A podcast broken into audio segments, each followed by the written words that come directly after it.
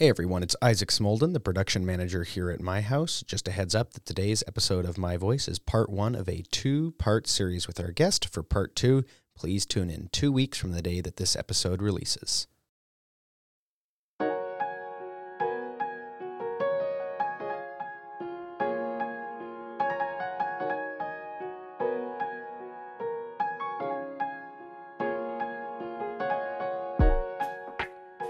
My Voice is a chance for those who have struggled with addiction, homelessness, depression, and domestic violence to have a candid conversation about their life experience, current situation, and future goals and aspirations.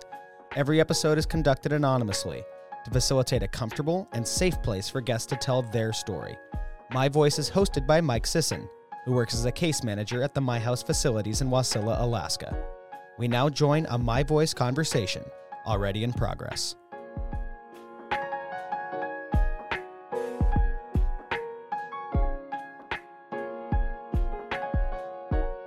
If you had to choose between laughing uncontrollably every time somebody gave horrible news to you, like without being able to control it, like someone comes up to you and they're like, My mom just died, and you start laughing hysterically. If you had to choose between doing that for the rest of your life or um, screaming out random obscenities in settings when you're supposed to be quiet, which one would you choose? Well, I, I would choose the obscenities because I feel like it's less it's it's not as like I'm laughing at you. I'm like getting people to laugh at me. Mm. You know? Okay. So I, I would choose that, yeah. Okay, that's a pretty good answer. Do you do you attend church ever? Uh no. Do you ever attend? Oh, how about meetings? Twenty four seven. So, what about in a meeting when someone's sharing and you just yell out obscenities? You're cool with that? Oh yeah, no, totally. Like with like the settings, um, with certain meetings, totally fine. Okay, all right. Well, I respect it. You put some serious thought into that. I don't know what I would choose because I attend a lot of meetings and events where it's expected that you're quiet, and I also attend church. So, if I couldn't control yelling out obscenities in the middle of church, that would definitely be problematic for me. um, although I would absolutely not want to be around people if I uncontrollably laughed when they gave me bad news. So it's kind of like an impossible situation. Well, you could like in uncomfortable situations or sad situations, like if you were to like say something obscene, like it'd be fitting for that. Be Yeah. Like, and like laughing wise, like they could be like, dude, what the heck? Like that's mean. You Yeah. know? So You have a small percentage of a, of a chance of the person just laughing with you, though. yeah. So it could work out. They might just, you might hit the right moment and they're just like, they're okay with it. You know, I don't know. That's a pretty good answer. I like that. Where are you from? I was born in Anchorage, Alaska. I grew up there for majority of my life. One year I went and lived in Fairbanks and then I returned to Anchorage and then I moved out in the valley when I turned 18. Okay. When you were born, you said you were born in Anchorage. What was the setting? Were you born uh, with both your parents in the picture? Were you born to a single mom? Were you, what was the setting? Um, I believe so. I'm adopted. Um, I believe the setting was like when I was born. It was my mom and my dad, my birth parents, but that that didn't last long because my mom just handed me and my siblings off to my dad, um, and then my dad was like both my parents are, were active in addiction. So when my mom passed me and my siblings to my dad, my dad just gave us to a family friend. And then I ended up in OCS custody from there. Okay. How many siblings did you have? I have six siblings biologically, two adoptive.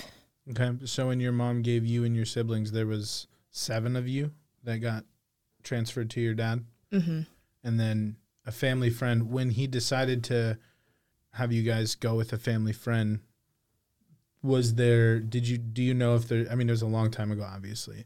Was there reasoning behind it? Did he just decide I can't do this? Yeah, it, his I th- I'm pretty sure his reasoning was that he just wanted to drink and he couldn't stop drinking Mm.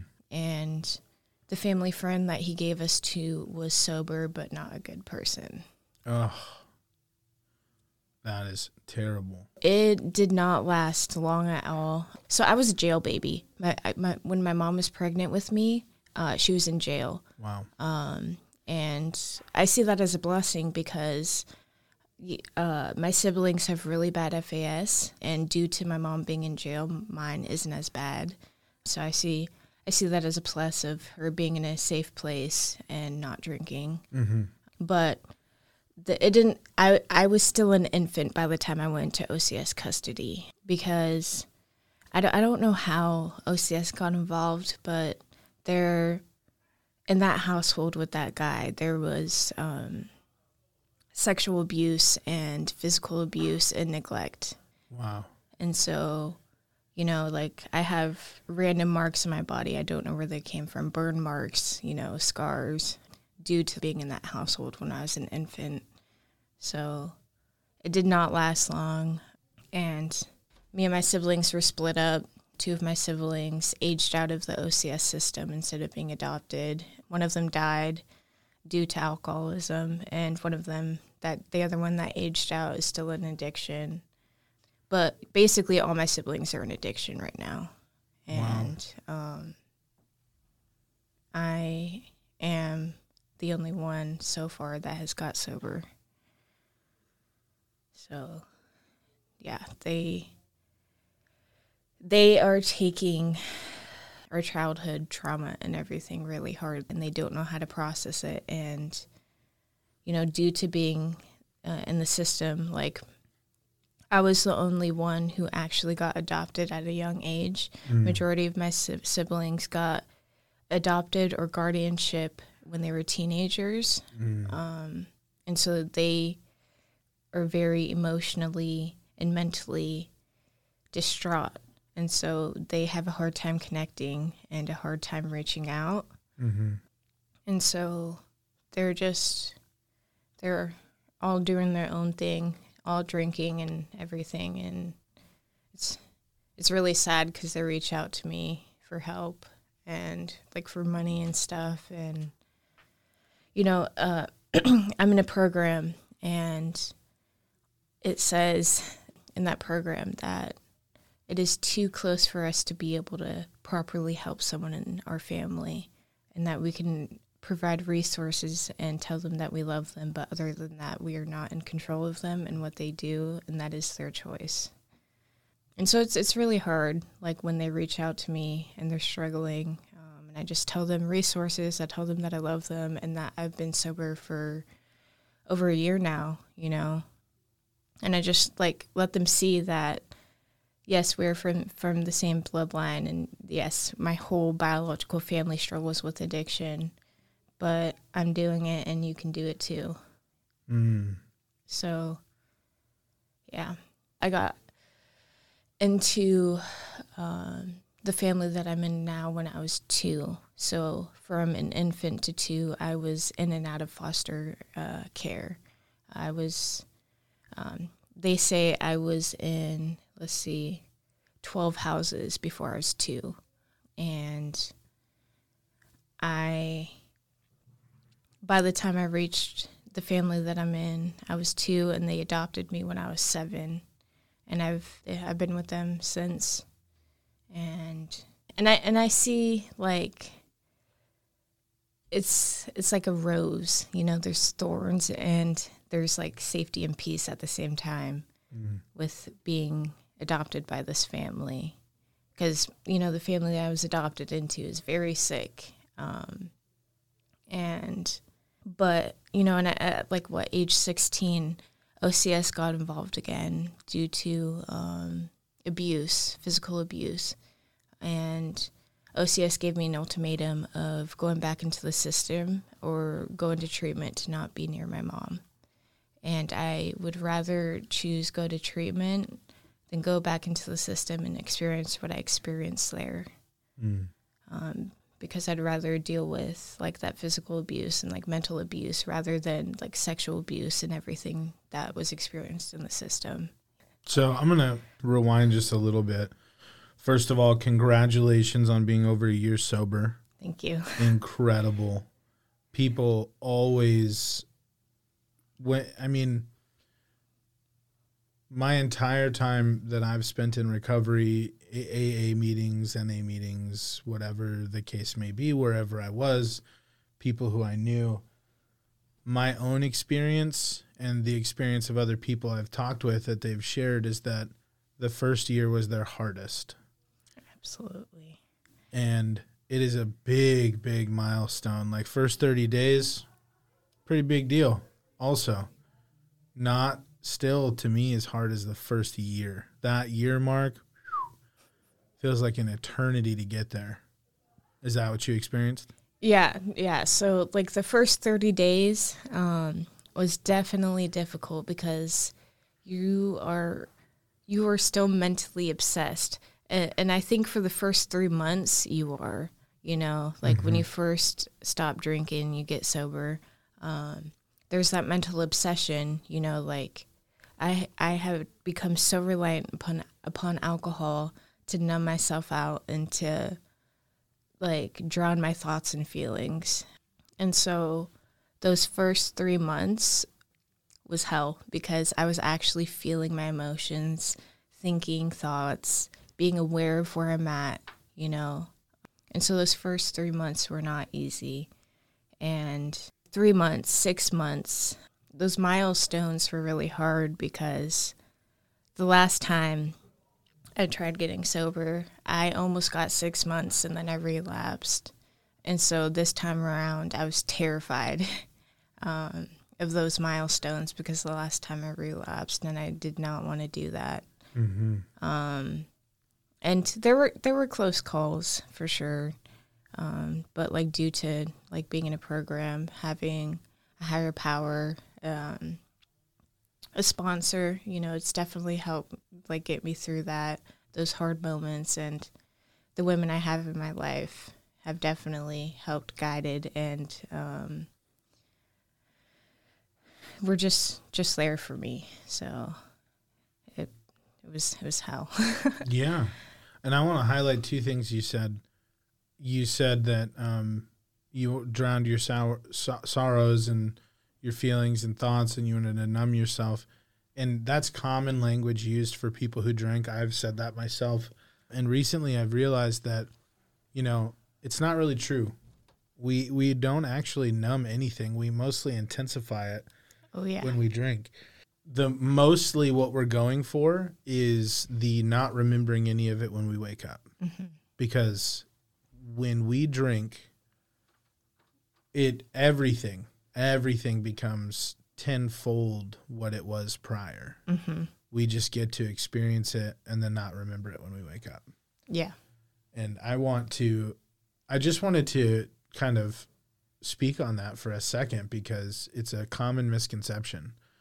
And a lot of people also, I've heard people say, I drink because it makes me happy makes me happier. It really, it's scientifically, it's a depressant. Mm-hmm. So it does, it does not it do that for people um, who use it for that purpose. It just, it tends to have the opposite reaction.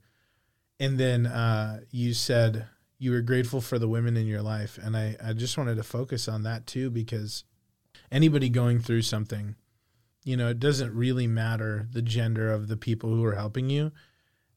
And there is something profoundly important when you surround yourself with you know, like for me with other men who have walked through what I've walked through, and for you, other women who have walked through what you've walked through, it is very profound and important. And it oftentimes helps you to get a foundation that you couldn't get if it was you were like, you know, I, I, I rarely have heard, actually, I can't think right now, if I'm being honest, I can't think of one time I heard somebody said, who was a, a female, who was like, I'm thankful for all the men in my life who helped me out you know, I'm so thankful for the rocks and of the men in my life that were there for me. You know, it's they they, they commend their their fellow women who helped them, and the same with the men. and granted, it's not absolute. It's not that no man helped you. Yeah, It's not yeah. that no woman ever helped me. But there is something profound when you have a group of people, you know, men, women, supporting each other towards that same common goal. It's like it's just irreplaceable. Oh yeah. Now let's go back one more time. Um, you you went through some pretty horrific things, and you said them in a very graceful way. I just want to commend you for going through what you went through. Being a year in recovery, you don't accidentally get there. No, no, totally not.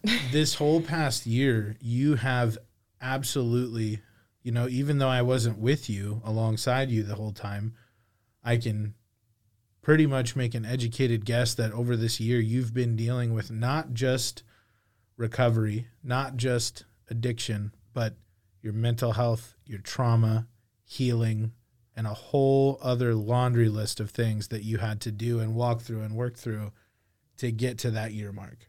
Oh yeah, you know, like yes, there's there's addiction, like, but I believe that um, alcoholism, it's not the alcohol itself; it's my thoughts, my brain, the way I think, the way I process things, and so to be like for me, for me to be in recovery and not drink, I also need to correlate with not drinking, but also working on myself mentally, physically, all these different aspects. And you know, and like with with the program I'm in, you know, you process through resentments and mm. you know all these different things of why you feel the way you feel and why you think the way you think. And just this past year, I have nitpicked every little thing and processed through, like, instead of just like ignoring it or putting it on the side. Yes. Um, you know, like that, that childhood trauma, the, the trauma I experienced while drinking and all of that, you know, just, and the, and the whole aspect of like a big part of it was a higher power, you know, mm-hmm. because I put myself in this cage, relying only on myself and my thoughts and feelings.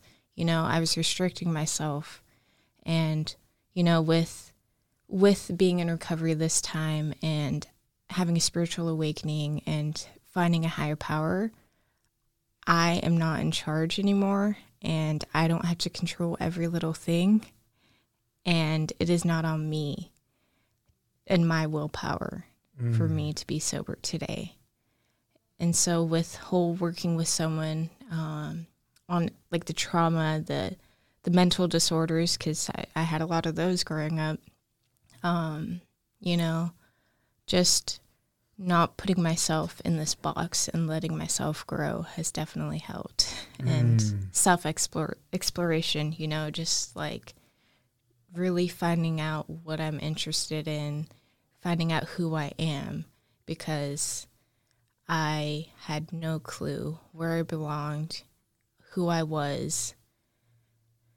And and so like with having a clear mind now and not obsessing over all the negative things in my life has definitely helped. Not being um, a pessimist, you know, majority of my life I was pessimistic and I focused in- intentionally on being depressed, having anxiety, the the abuse I experienced. You know, um, I was putting myself in this box, and a big part of recovery is gratitude. You know, just realizing all the opportunities and amazing things that I've experienced so far in life. You know, like yes, those bad things did happen. Let's not discount those, but at the same time, seeing all the great things in my life that are going on has definitely helped me get through everything. So, hold up. Wait. Stop the press. I think what I just heard you say was that you intentionally focused on depression and negativity. Yep. So, you're telling me that you can choose to focus on good things and positive as well. Mm-hmm.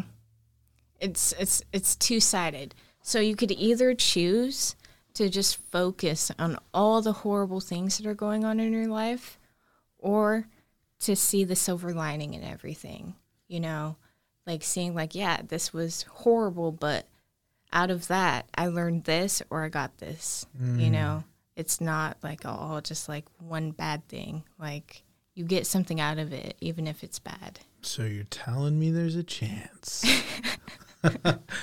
no, I I really think that is profound and you're speaking so much of my language right now.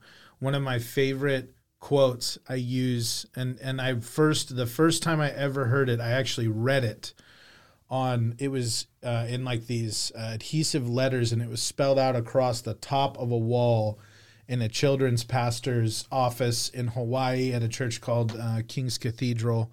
Pastor Kirsten Davis, if you're listening to this ever, uh, I've never forgotten this phrase and I don't even know where it originated from, but it read, Attitude is the difference between adventure and ordeal. Mm-hmm. And I have found that to be so unequivocally true in my life. What's going on around me, the way I respond to it, can mm-hmm. change how I go through it Exactly. and turn it from an ordeal to an adventure. And so the fact that you just said that to me is so powerful.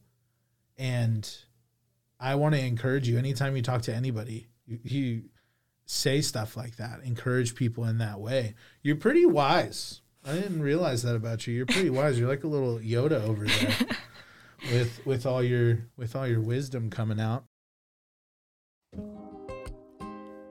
Thank you for listening to today's episode of My Voice. For local services here at my house, please call 373 4357. That's 373 HELP.